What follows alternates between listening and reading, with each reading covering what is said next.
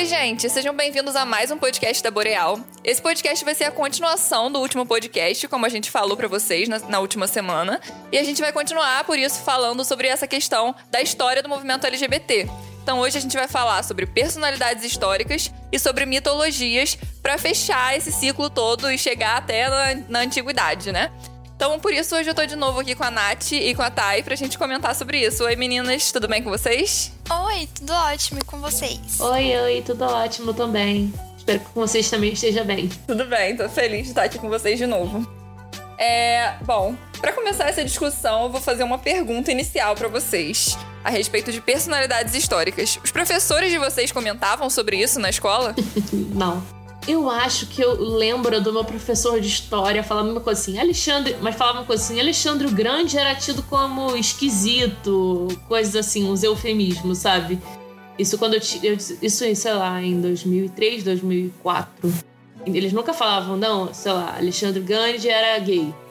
Ele sempre falava, tipo, as pessoas suspeitavam que ele, mas eufemismos. Eu não lembro nenhum professor meu fazer nenhum comentário assim de sexualidade, a não ser quando o, a personalidade ou alguma figura histórica era tido como muito, tipo, estereótipo de homem hétero que sai comendo um monte de gente. Era basicamente isso, meu professor de história do colegial.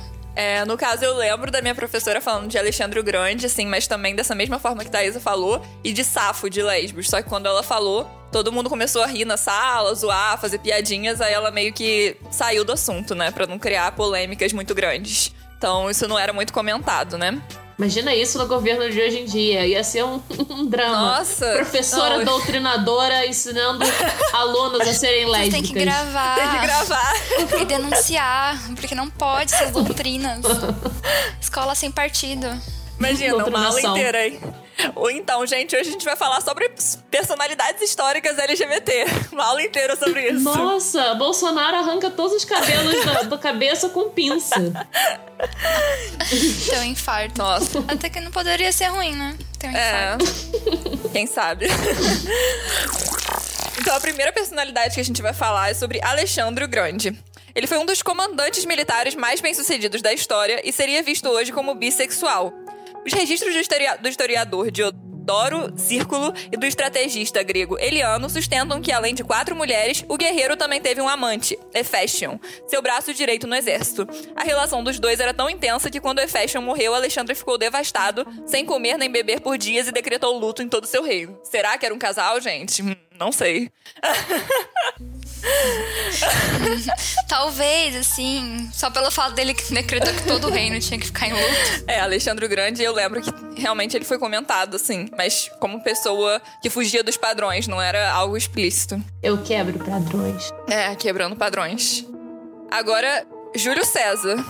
Até hoje, o imperador e líder militar romano é lembrado por seu envolvimento com Cleópatra, a rainha do Egito. Porém, no livro do século II, As Vidas das Doze Césares, o historiador e escritor Suetônio relata que Júlio César, aos 19 anos, teve um relacionamento com o rei, com o rei IV da Bitínia. Na época, os rumores eram de que César era o parceiro passivo da relação. Para a sociedade romana, o sexo gay em si não era o problema, mas a submissão de um líder, sim. Motivo pelo qual, anos mais tarde, seus adversários políticos o caçoavam como Rainha da Bitínia. Então aí, gente, eu já acho que tem uma coisa para comentar, que é o fato dele sofrer não só homofobia, como machismo machismo também, né? Porque eles consideravam que só era gay se você fosse o passivo da relação. O que vocês acham disso? Homem tem muito 12 anos de idade, né, velho? Adversários políticos que caçoavam. Não, é Ai, é ridículo. Gente. Tipo. Não teria o que falar. eu, tô, eu, eu, tô lendo isso, é tipo rainha de Bitínia, aí eu tô. É, tipo, é, é, tipo, aí se ele é gay, ele é menina. E aí eu tô imaginando. Ai, que ridículo. É, se você é o ativo, você é o nominador, você é o desbravador, então você é o hétero, né? Agora. Seria a, é, seria a figura masculina da É, relação. agora se você é o passivo, você é a menininha que está recebendo. Gente, isso é muito machista. Até hoje, né? Tem homens, entre aspas, héteros, que acham que, tipo, não, se eu tô comendo, eu, eu não sou. Eu não sou gay. Eu só seria gay se eu fosse passivo. Eu fico tipo, amigo, vem cá, deixa eu te contar uma parada. Não, é, é a broderagem, né? Aqueles da broderagem, eles têm É a essa ideia. broderagem. A moça que trabalha aqui em casa outro dia até me fez essa pergunta, que ela falou que o menino que ela conhecia tava ficando com outro, mas ela falou assim, ah, mas eu achei estranho, porque os dois eram gays, né? Geralmente é um homem e o gay. Eu falei, ué, como assim um homem e um gay? Primeiro que é hétero, Um né? homem e um gay! ah, não! um homem e um gay. Gente, sem condições. A gente entra naquele negócio, né? O gay não é homem, ele é tipo. Aí começam. Aí entra toda aquela loucura, né? Que falam de homem gay é uma mulher. Mas se chama também uma pessoa, uma, uma mulher trans de mulher, já falam, não, é homem. Ué, tipo, mas uma pessoa. mas, mas o gay. Vocês estão chamando de mulher. E a pessoa trans, que é uma mulher, vocês não querem chamar de mulher. É tudo muito confuso. Esse pessoal hétero é, estranho. Parece que é muito conveniente Sim. alguns discursos, né? Tipo. É, eu sempre fico confusa com isso. É, é mulher pra vocês só quando convém, então, né? Só quando é pra debochar. Quando é pra ser sério, não. Não, e, e quando eles estão ficando com os amigos deles é broderagem, né? Aí já não é mulher, já não é nada disso. Pô, punheta em grupo. A gente, cada um dá uma mãozinha e a gente vai. Esse conceito é muito bizarro. Não, não, não tem muito sentido, gente. Os gays do.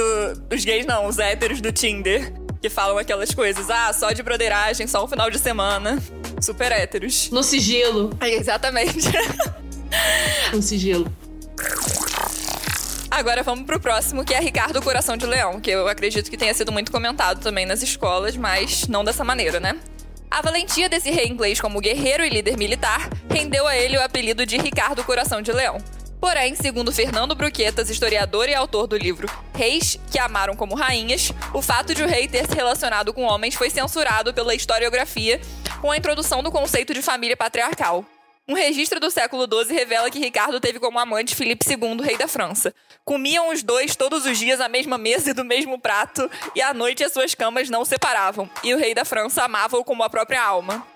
Romântico. Pera, deixa eu só fazer um comentário aqui rapidinho. Que, livro, que título de livro escroto é esse? Reis que amaram como rainhas. Eu vi, gente. Eu fiquei chocada. Eu tô assim. Quando eu olhei pela primeira vez, eu falei, gente, o que, que é isso? Que absurdo. pessoas não têm nem mais vergonha na cara. É tipo aqueles machos, sabe, escrotos, que querem falar que estão se aproximando dos movimentos aí. Ah, o livro que eu li, Reis que Amavam como Rainhas. É o mesmo problema do Júlio César. É o que a Nath falou, os homens têm tão parados nos 12 anos de idade em todas as épocas da história. Eles não cresceram. Não, não dá, é impossível. Não tem, não tem como. Imagina você ter, tipo, você ser um, um pesquisador, um historiador, e você dá, pensar que você pode nomear um livro chamado, tipo, Reis que Amam como Rainhas. Como... Chega. Você faz toda uma tese pra comprovar que existia, assim, né? Tipo, romances homoafetivos conforme a história, e você fala assim: ah, tem que dar um nome pra um livro. Ah, o que, que eu vou dar? É, não Reis tem que o que Amaram falar. tem que ser-. Gente, será que isso vende hoje em dia com, essa- com esse nome mesmo? Ou será que era uma coisa só de antigamente? Porque não é possível. Depois eu vou até pesquisar isso. Pra saber Não se tem alguém que hate compra. na Amazon. Vou comprar pra poder dar a compra verificada. Dá uma Dá uma estrela. estrela. Eu também Não vou fazer achei, isso. não achei muito criativo. Eu também não achei. Não achei Acho- agradável. Achei Júlio César vibes demais. É, 12 anos. Vamos pra próxima agora, que foi uma que eu fiquei com um pouquinho de dúvida se ela se enquadra na comunidade LGBT ou não, mas pela história dela eu acho que provavelmente ela se enquadra como as- assexual. Aí vamos ver o que, que a gente acha disso, né? Nós três juntas. Filha de Ana Bolena e Henrique VIII, o rei das seis esposas, Elizabeth I ficou conhecida como Isabel, a rainha virgem, por nunca ter se casado e não ter deixado herdeiros, apesar de seu famoso caso com o conde de Leicester, Robert Dudley. Por isso, quando da ocasião de sua morte em 24 de março de 1603, Elizabeth teve de, de reconhecer como herdeiro do trono Jaime VI da Escócia, filho de Mary Stuart, sua prima e rival da rainha deposta da Escócia, a quem Elizabeth havia mandado decapitar 16 anos antes. Então, Gente, que climão na família, né? pois é. Uma confusão tipo, danada. nossa. É, pelo que eu vi, ela chegou a se apaixonar por um homem, mas ela não queria se envolver profundamente com ninguém. Tanto que ela foi uma rainha que ela não quis se casar mesmo. Mas eu sei que ela era fora dos padrões, assim, que eram estabelecidos na sociedade. Pelo que eu li, ela era careca e tudo mais, e ela não, não se gostava. Tem até relatos que ela fez em um livro que eu li, é, que é Mulheres, Mitos e Deusas, que eu até indiquei, né, outro dia. É, que ela fala realmente dela de uma forma bem depreciativa, mas não sei, eu acredito que ela seja assexual. Não sei, vocês acham que pelo fato dela ter se interessado por esse homem, ela não é? Assexuais podem se interessar, né, por, por pessoas. Existem, né, vários. É, as, não sei se é espectros ou aspectos. Acho que é espectros. Da, da sexualidade. Então, tem os românticos, tem demissexual, tem a. Tem. Ai, esqueci. É Grey? Gente. Dá uma força aqui, eu esqueci. Ah, eu acho que é, eu acho que é sim. ela pode realmente. Até é muito complicado isso, porque naquela época também não se acreditava que mulher tinha desejo sexual, né? Então, tipo. É muito difícil, né? Então, eu fico imaginando a pressão desgraçada. Sim. Você também. Você também. é, não era tipo. Você não crescia, assim, imaginando que você poderia. Era mais uma questão, tipo, ah, você tem que casar e ter filho. Ainda mais quando ela era uma rainha, ela era, era obrigação dela, né? Ter um filho pra continuar o legado dela. Uhum. Sim. É meio difícil a gente falar se ela era ou não. É mais difícil mesmo.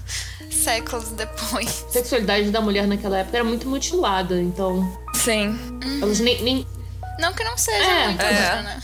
Mas, aí, por exemplo, minha bisavó, acho que a primeira vez dela foi com um lençol com um furo no meio, sabe? Então, mas minha bisavó, imagina, sei lá, é, Isabel, a Rainha Virgem, em 1600 e poucos. E é bem complicado isso, porque não tem como a gente saber realmente, mas se ela era chamada de Rainha Virgem, não sei, eu acho que já cria uma especulação em cima disso, né? Se de repente ela era, de repente ela poderia ser uma pessoa que na época era vista como rebelde, né? Que não queria seguir padrões e tudo mais. Mas também pode ter sido, de repente ela era sexual e tava dentro da sigla, né? Tem tão pouca representatividade pros assexuais.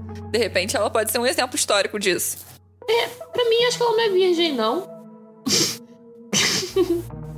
É, é que eu ia falar assim, mas por quê? Só porque ela não Ela teve teve um caso filho? com conde, com leite. É, eu não sei. Ela, ela- é porque ela não teve um filho? Ou será que é porque ela realmente não teve relações? Relações, acho que ela deve ter tido com esse conde. Até, até porque, tipo, eu acho que só colocaram como virgem porque ela não casou, não é? Aí, geralmente, antes eles falavam que a primeira noite eles tinham que ficar vigiando, né? Pra ver se, se sangrava. Cara, que bizarro. É. pra confirmar que a pessoa era virgem Não, enquanto ela bizarro. tava casando. Gente, que Nossa, constrangedor. Invasivo, ainda por cima. Bom, vamos pra próxima, que é a Virginia Woolf. Reconhecida mundialmente como ícone feminista, Virginia Woolf, que foi casada com um homem, teve ao longo de quase uma década um relacionamento com Vita Sackville West. O romance, que muitas vezes é esquecido quando se trata da biografia da escritora, foi registrado através de cartas que elas trocavam e os maridos de ambas tinham conhecimento da relação. No trecho de uma das missivas, Wolf escreve: Eu não tenho sentido. Não, eu tenho sentido sua falta, eu realmente sinto. Eu devo sentir sua falta. Se você não acredita, você é uma coruja de orelhas pontudas. Sackville West foi, inclusive, inspiração pro livro Orlando, lançado em 1928.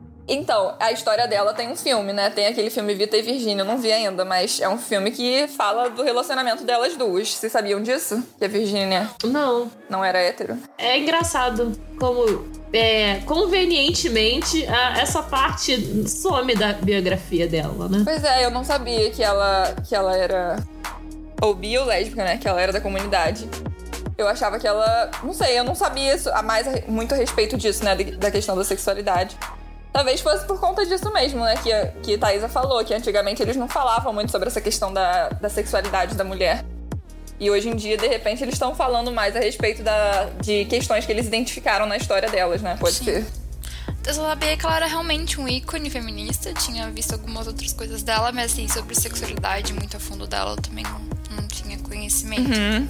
Eu sei, eu sei que ela é muito falada mesmo, né? Como ícone feminista, e realmente tinha essa questão de, de ter essa, esse envolvimento com movimentos sociais e tudo mais, mas, né, logicamente isso não quer dizer nada em relação à sexualidade dela. O que, que será que significa você é uma coruja de orelhas pontudas?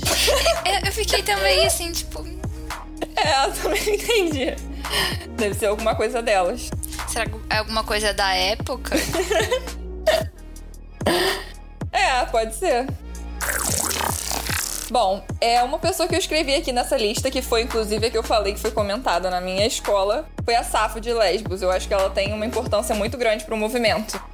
Por quê? Porque ela serviu como inspiração para o termo lésbica, né? Ela foi uma poetisa grega de grande influência na idade, na idade antiga, tendo sido chamada de décima musa por Platão. A maior parte de sua obra se perdeu durante a Idade Média porque a Igreja Católica considerou que era muito erótica. Nela é possível encontrar poemas de conteúdo homoafetivo. Naquele tempo, Safo criou uma escola só para mulheres, o que demonstra que ela exercia certo poder dentro da ilha de Lesbos. Então, esse nome sáfico, né, para as pessoas que não sabem, que as pessoas falam romance sáfico, né, livro sáfico, é por causa dela. E o nome dela era Safo e ela escrevia romances homoafetivos, né? Vocês sabiam dela? Tinha que ser igreja católica, né? Sim. Considerou muito erótica.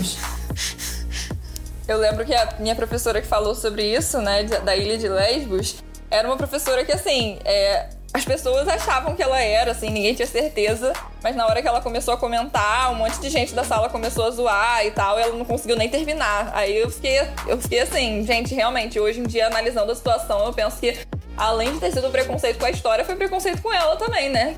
Que absurdo isso. A pessoa não pode nem comentar sobre uma pessoa que teve um impacto tão grande na história. Ela, a Safo de Lesbos, foi uma pessoa que eu acho que ela tinha que ter sido comentada junto com a sexualidade, porque ela teve um impacto muito grande na história. Tipo, ela escreveu é, poesias a respeito de, de casais homoafetivos e tudo mais naquela época. Então, a sexualidade depende muito da forma como ela impactou a história. Então, assim, só comentar sobre ela, não falar nada da sexualidade, é cortar uma parte muito importante da história dela, né? Sim. No caso dela, sim. Eu não conhecia. Eu conheci o termo sáfico há pouco tempo, porque eu vi as pessoas falando termo sáfico, eu fui procurar e eu vi, nossa, que nome lindinho! Aí agora tudo faz sentido. Não, eu achei que quando a minha professora comentou fosse mitologia também. Eu não sabia que ela realmente tinha existido e tivesse registros históricos disso. Eu achava que ela era. Ela fazia parte da mitologia também. Quando eu vi que ela assim, realmente tinha existido em uma época específica, né? Tinha um ano de nascimento, de morte dela. Eu fiquei, gente, eu não sabia disso, né? Interessante um caso desses realmente ter existido e a pessoa ter conseguido, tipo, sei, fazer poesias sobre essa temática. Claro que ela, né, sofreu muito preconceito, mas ela ter conseguido se manifestar dessa maneira foi interessante. É, ela, inclusive, foi citada naquele, em um filme chamado Professor Marston e as Mulheres Maravilhas. Vocês já viram? Não. É um filme que fala sobre as Amazonas também, fala sobre a Safo e sobre tudo que influenciou, tipo, na criação das, da Mulher Maravilha, né? Toda, essa, toda a mitologia, toda a história que acabou gerando a construção dessa, dessa personagem. Então, realmente, né? Ela foi muito importante nesse sentido. É, a gente tem outras personalidades também que foram muito famosas.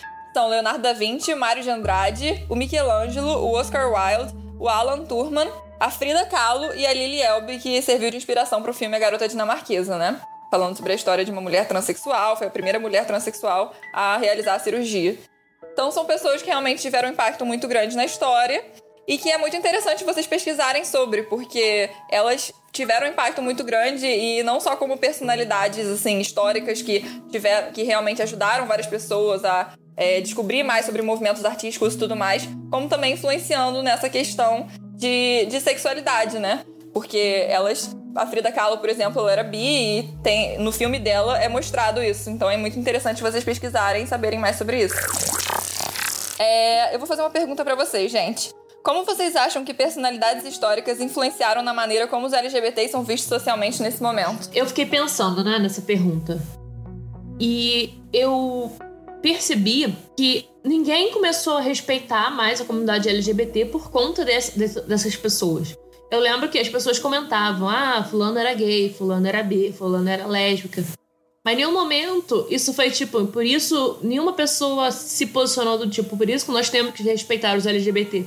Sempre quando isso é mencionado em qualquer discussão, é como se fosse uma curiosidade esquisitinha, sabe? Olha, você sabia que ele também era gay? Em nenhum momento eu vejo, tipo, ah, poxa, tantas personalidades gays importantes como Da Vinci e Frida Kahlo. Por isso que a gente deve, de, tem que respeitar os LGBT, porque não é uma. não são pessoas à parte, são pessoas como nós. E eu vejo mais é. É por isso que eu fico pensando influenciar socialmente, porque não teve uma influência socialmente, sabe? Eu, vejo muito mais um esforço de satirizar e de esconder algum, alguns detalhes, né? Porque até então nenhum dessas dessa parte do dessas figuras foram mencionadas com, com naturalidade. Foram mais tipo, ah, que nem vocês falaram, se na sua, sua professora teve que parar de falar porque todo mundo estava fazendo uma chacota porque ela era uma poetisa grega lésbica. Leonardo da Vinci, tipo, ninguém nunca comentou que ele era gay com naturalidade. Ele foi, teve um grande impacto na sociedade naquele tempo, não só como pintor, mas como engenheiro, historiador e outras outras coisas que ele fez da vida. Nunca, o Alan Turman, que decodificou, né, aquele né, aquela. Ai, negócio alemão. E, e, ele teve que ser castrado porque ele era gay, sabe? Eu acho que sempre teve essa, esse esforço para esconder esse lado, só visto como manter o padrão da família uhum. tradicional. Eu vejo que eles são mais importantes para a comunidade LGBT em si, tipo, eles olharem grandes personalidades da história sendo LGBT. Mas para pessoas hétero e, e fora da comunidade, pessoas cis, pessoas hétero e. Enfim. Eles parecem, é, como a Nath disse, esconder, ou então fazem como uma curiosidadezinha esquisita, ou como fazem como chacota. É, eu concordo com vocês e eu acho também que as pessoas não sabiam sobre isso e só quando começaram a ser feitos filmes ou escritas biografias, né, mais aprofundadas que elas começaram a descobrir. Então eu acho que não teve uma influência assim direta realmente das pessoas olharem e falarem, ah, eu me, me embaso, né, na forma como essa pessoa era. Porque elas descobriram muito mais tardiamente, mas eu acho que, por exemplo, a Frida Kahlo, ela, ela é um ícone, assim, né? Então, depois do filme dela, as pessoas começam a citar esse fato também e, e a pensar, pô, que interessante, uma pessoa que teve um impacto tão grande, que realmente faz parte dessa comunidade. Então por isso que eu falo, eu acho interessante pesquisar para saber mais sobre essa história, mas não que seja algo que que influenciou a vida inteira, porque eu acho que essas informações surgiram depois. Sim, para mim parece que teve muito mais uma luta pra gente ter esses tipos de comentários de que eles eram parte da comunidade do que ao contrário, sabe? Teve que fazer um filme para se tornar conhecimento de que ela não era hétero. Teve gente, historiadores pesquisando pra, pra mostrar que Leonardo também não era hétero Alan Turman, tipo, ele foi pressionado e condenado para manter a pose, né? Porque ele foi um grande, grande peça importante contra os nazistas e, tipo, não pôde ter o romance que ele queria ter. Sim, exatamente. Eu acho que todas essas pessoas têm impacto muito grande. Eu acho que é, é válido vocês pesquisarem. Então, gente, pesquisem, vocês vão gostar muito de saber mais sobre a história dessas pessoas, além da arte. Vamos falar um pouco sobre mitologia agora, então, gente. Vou começar fazendo uma per pergunta pra Thaisa. Thaisa, como vocês veem no neopaganismo essas figuras mitológicas? A Thaisa, ela tem muito conhecimento disso, gente, de mitologia, ela é muito ligada em bruxaria, então ela pode saber responder mais sobre essa questão pra gente. Então, por isso que eu queria saber um pouco mais sobre a opinião dela. Você pode comentar um pouquinho mais sobre isso? É que assim, né? No paganismo, no neopaganismo, atual, a gente vive numa sociedade cristã. E mesmo que a gente seja neopaganismo, a gente está sendo bombardeado constantemente por influências cristãs, valores cristão, cristãos. Então, é, mesmo atualmente, a sociedade neopagã, ela ainda tem alguns problemas de preconceito com pessoas, é, pessoas LGBT, mas é, é incentivado o contrário, né? Incentivado que todos, né, todas as formas de prazer são válidas, todas as formas de amor são oferendas a deusa. A gente tem essa cultura muito hedonista. Então, ainda tem esses problemas por conta da cultura pagã, da cultura pagã. Ainda tem esses problemas por conta da cultura cristã que tá ao nosso redor. Mas lá nos primórdios era tido como normal, era tipo, ninguém pensava que aquele fulano era gay as pessoas, é, dependendo da cultura, óbvio, né? É, nas, algumas culturas pagãs tinham, por exemplo, os nórdicos, eles tinham costumes, né, de as pessoas transavam entre elas sem se importar se era homem, se era mulher, porque eles tinham toda essa relação com os deuses e com e não tinha essa pressão cristã ainda. Quando o cristianismo começa a entrar e começa a querer apagar as mitologias as, as culturas pagãs começam a foder tudo. não tem uma palavra melhor para usar isso, porque eles vêm com a cultura deles, com, o, com a ideia do proselitismo. Que, tipo, é, Jesus falou, espalhe minha palavra. Pronto, eu tenho que, tipo, agora forçar a minha religião na, na goela de todo mundo. E aí ele, eles começaram a pagar várias religiões, começaram a pagar. Começaram a roubar os festivais pagãos para poder roubar colocar como deles, né? O Yule virou Natal, Páscoa, Ostara virou virou Páscoa. E aí foi foi colocando essa ideia, né, de ser LGBT é errado, não pode ter relações entre pessoas do mesmo sexo, né, pessoas trans não existem, sendo que eu acho que eu, se eu não me engano, eu não sei se é na Índia, gente, você me perdoa que eu não lembro o lugar, mas eu sei que em algum lugar é considerado sagrado a pessoa se nascer trans, sabe? É, é, a pessoa é, é tida quase como um deus na Terra. tá, deixa eu fazer uma pergunta. É, você acha que, tipo, pelo fato de muitos cristãos terem feito, que nem viu na, nas coisas anteriores, escrito, pego e reescrito alguns mitos, também dificulta a sociedade não pagã atual de se afastar desses valores e de, de outra ah, é. O cristianismo pode mexer em tudo. Eles até mexeram na Bíblia várias e várias vezes. Eu nunca vou esquecer que, tipo, antigamente né, na Bíblia era, era permitida a reencarnação. Só foi mudado no concílio de Constantinopla, porque aí a rainha pediu para mudar, porque ela não queria reencarnar. E aí tiraram re... a reencarnação da Bíblia e eles fingem que nunca existiu. Então eles mexem em tudo, no que for favorável para eles.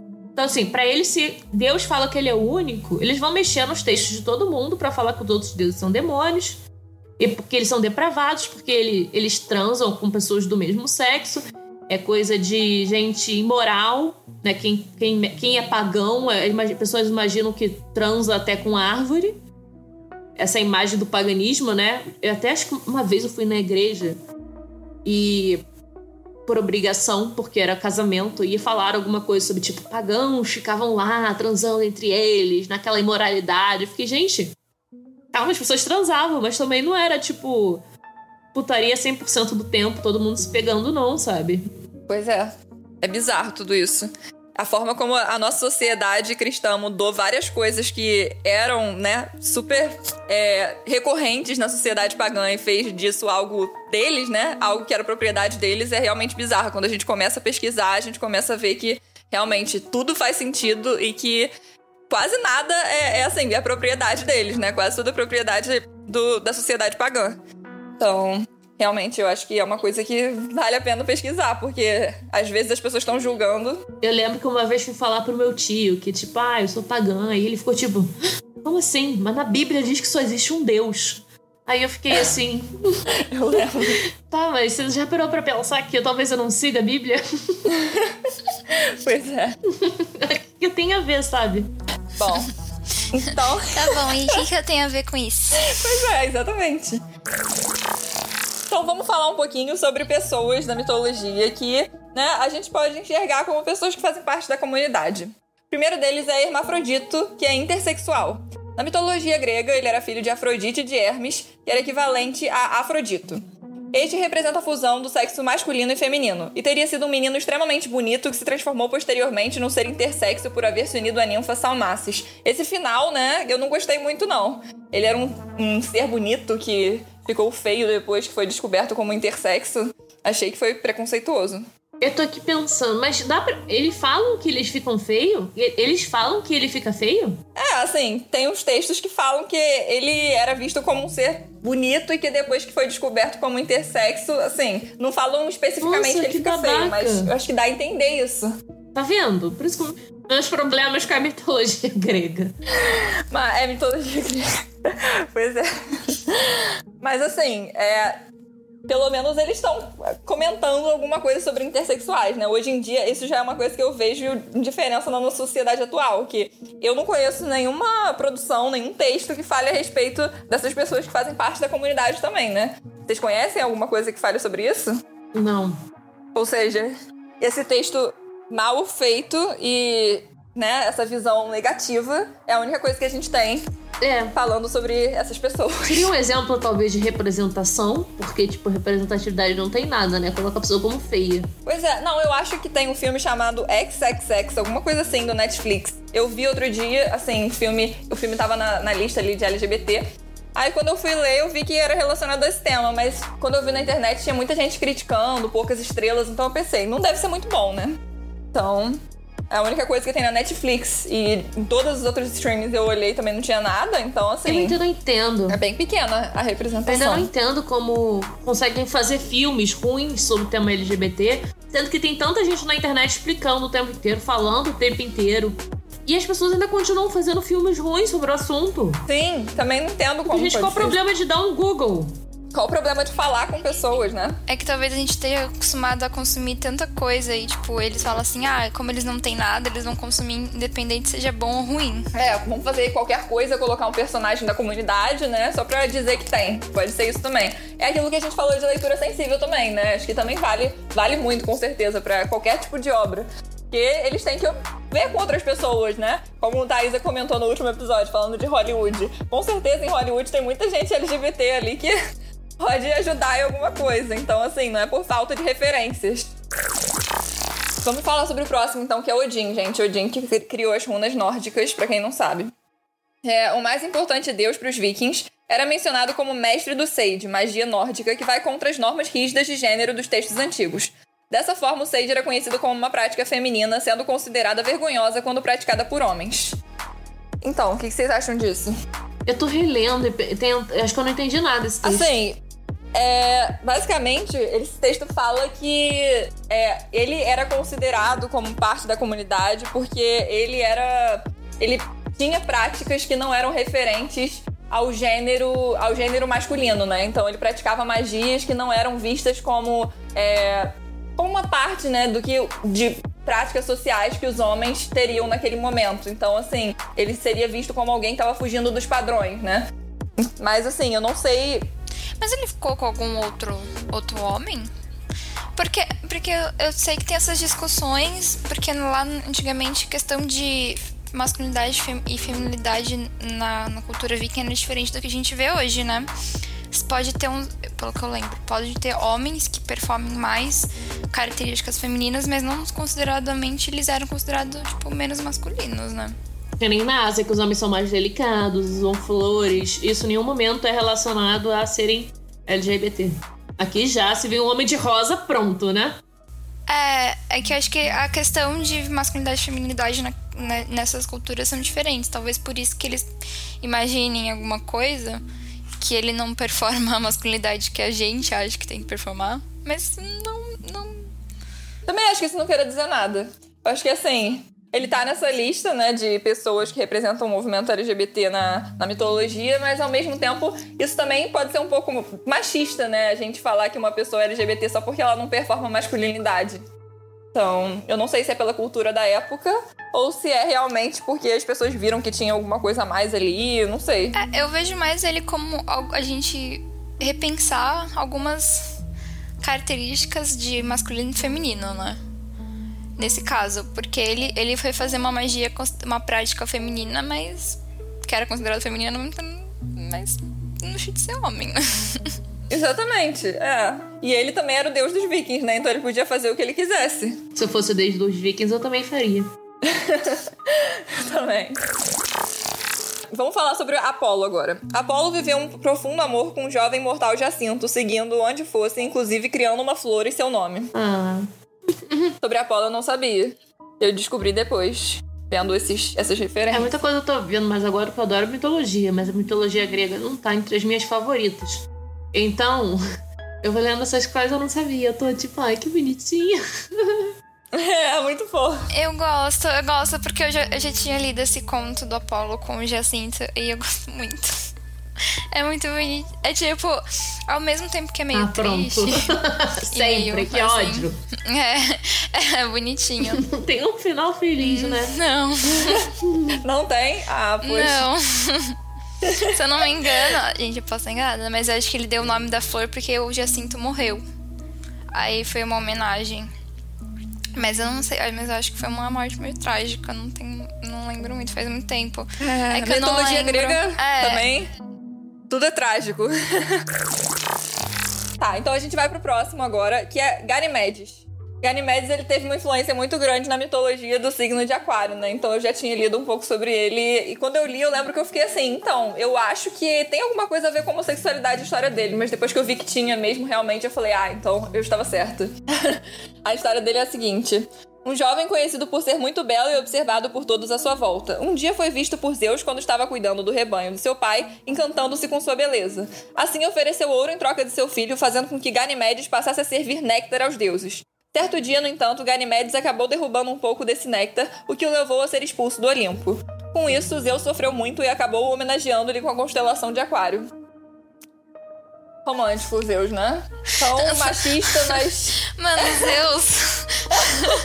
o que dizer sobre Zeus? Esse negócio de derrubar coisa em Deus sempre dá problema. Legal que o Zeus foi romântico com, com homem, né? Que com mulher ele tinha que Exatamente. ser. outra- Quem sabe ele não tivesse uma sexualidade reprimida.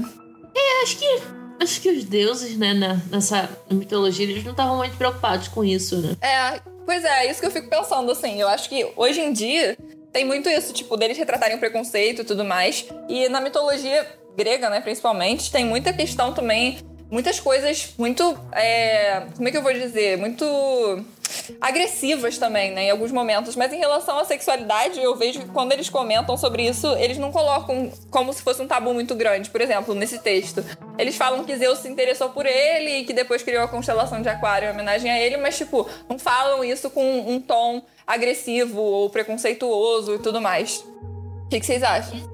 É, quem, quem, ia, quem ia ficar irritado com Zeus? O próximo é Hércules, que abandonou a importante expedição dos argonautas em busca de Ilas, a quem amava, e se recusava a partir sem. De, Hércu- de Hércules, vocês sabiam? A história de Hércules é meio. É Herá. É, o nome verdadeiro é Herácules, né? Sei lá, não lembro agora. Mas sei que a história dele é tão triste também. Todas as a história dos heróis são tão tristes. Eu não lembro muito, muito da história do, de Hércules. Tanto, não, provavelmente. Pro, devo ter lido, mas não me Eu recordo. lembro mais ou menos da história da Disney, né? Mas também não é, não é, referência que pra, é o que a gente mais consome, pra falar sim. sobre esses assuntos. Se eles falassem. Tanto que ele fica com a É, Mega. se eles falassem ia ser queerbaiting, com certeza.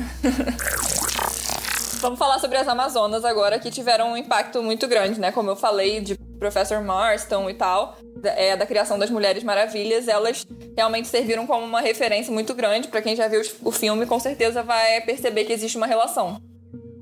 O hoje conhecido heroísmo da Mulher Maravilha tem origens queer na mitologia grega por meio das Amazonas. Definidas como, como raças de mulheres guerreiras, as Amazonas viviam numa sociedade livre de hom- homens, onde as mais poderosas apenas tinham relações sexuais héteros uma ou duas vezes ao, ano para propósito unicamente reprodutivo, com prisioneiros de guerra. Embora para alguns pesquisadores modernos a leitura lésbica seja uma fantasia contemporânea, existe uma pintura da própria época que ilustra uma caçadora oferecendo um presente como prova de afeto à rainha das Amazonas, Pentesileia. Basicamente, esse, esse, conto é toda a vingança do. de que mulher só serve pra reproduzir, né? Eles fizeram basicamente o contrário. Aí só homem tá só lá pra, pra ter filho, não serve mais pra nada e joga fora ele depois. Sim, é. Eu até queria saber isso, né? Se as Amazonas realmente tiveram. Se alguma das Amazonas é retratada como tendo um final feliz, né? É, com a outra e tal.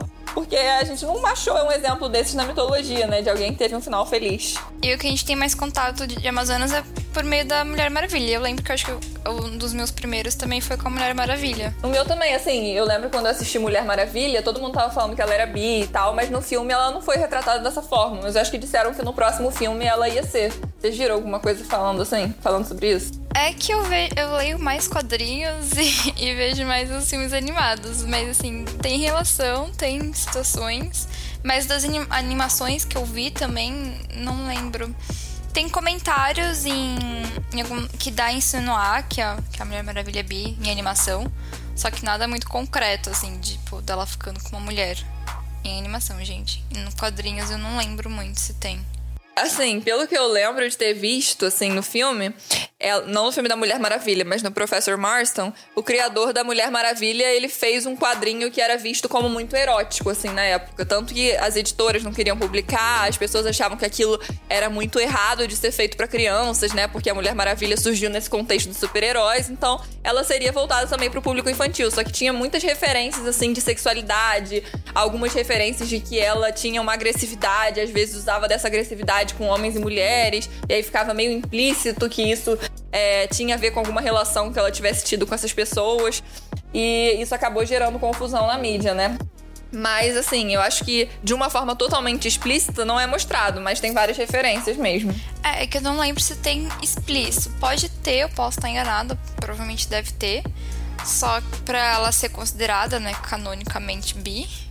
Só que eu não lembro de eu ter lido. assim, explicitamente, né? Eu lembro de agora de coisas sutis, né?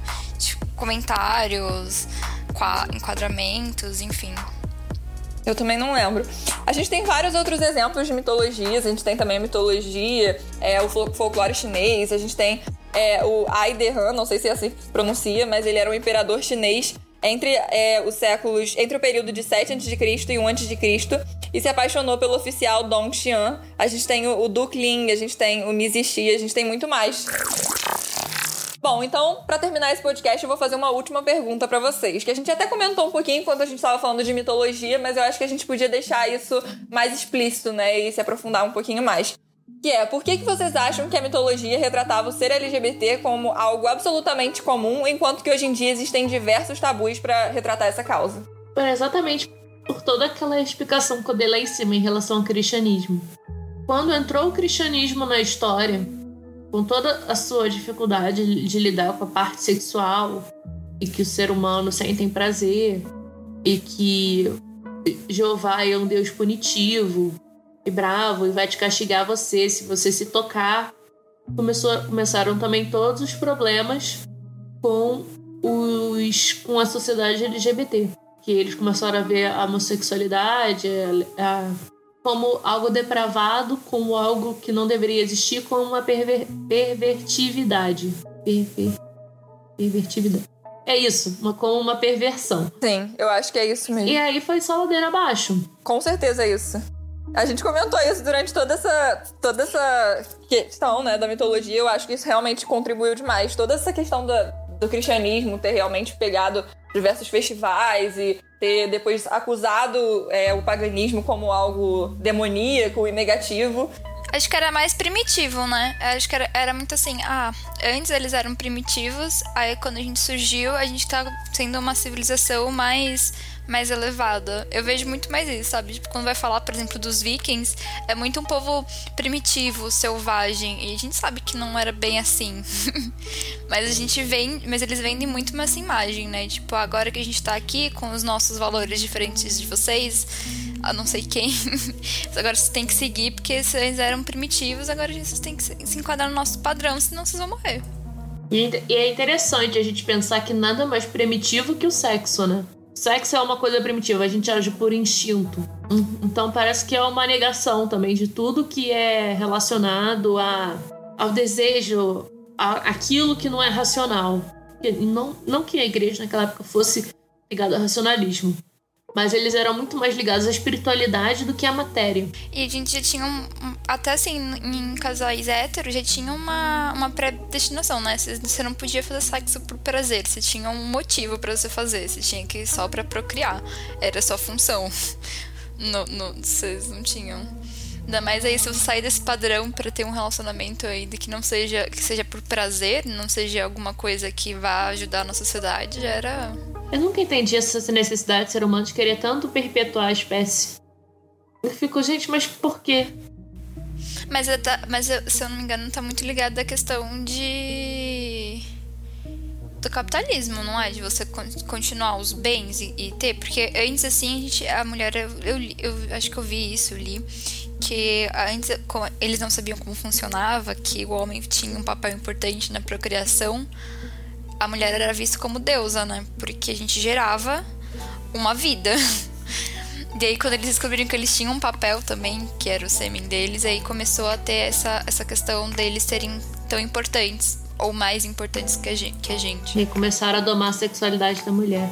É, eu tive uma professora que falou na faculdade que essa questão da multiplicação, né, tem muito a ver com o que Jesus disse, com o que Jesus, assim, que é retratado que Jesus disse na Bíblia, né, de criar e multiplicar, e que as pessoas começaram a ter essa questão mesmo de que tem que multiplicar, e aí começaram a condenar tudo aquilo que, que não pode gerar essa multiplicação e essa questão das pessoas estarem realmente produzindo mais para a sociedade e mantendo a humanidade viva, né? Hum, faz muito sentido. Eu nunca tinha parado para pensar por esse lado também. Sim, eu acho que tem muito a ver com isso.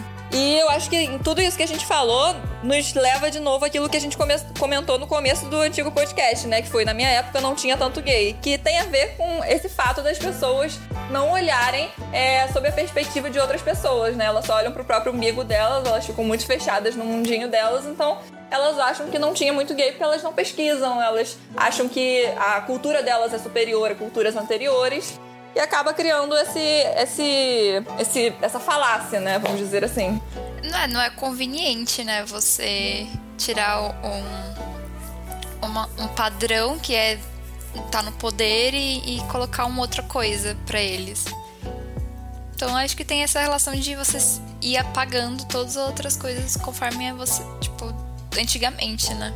E com isso a gente consegue perceber que sim, gente, sempre existiu muito gay, sempre existiu muita lésbica, muito trans, muito é, intersexual, assexual. Todas as siglas da comunidade LGBT, as pessoas é que não conseguiam ver e hoje em dia, né, tem muita coisa que pode servir como referência para a produção de novos materiais. É só as pessoas pesquisarem, tentarem falar com pessoas que são da comunidade para não produzirem algo que seja negativo ou que seja ofensivo para qualquer pessoa. Então, eu agradeço a vocês, meninas, por terem estado aqui comigo hoje pra gente discutir sobre toda essa trajetória, né? Foram muitos temas, mas eu acho que foi muito bom falar sobre isso com vocês. Muito obrigada, gente. Obrigada, Nath. Obrigada, Thay. Obrigada. Obrigada, Bia. Obrigada, Nath. Foi incrível. Foi muito bom. Beijo, meninas. Até o próximo podcast, gente. Obrigada por participar. Acompanhe as redes da Boreal. Sigam todas as nossas redes sociais. E é isso. Até daqui a 15 dias.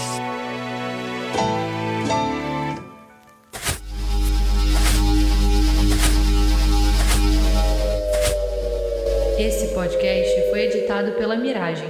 Até o próximo.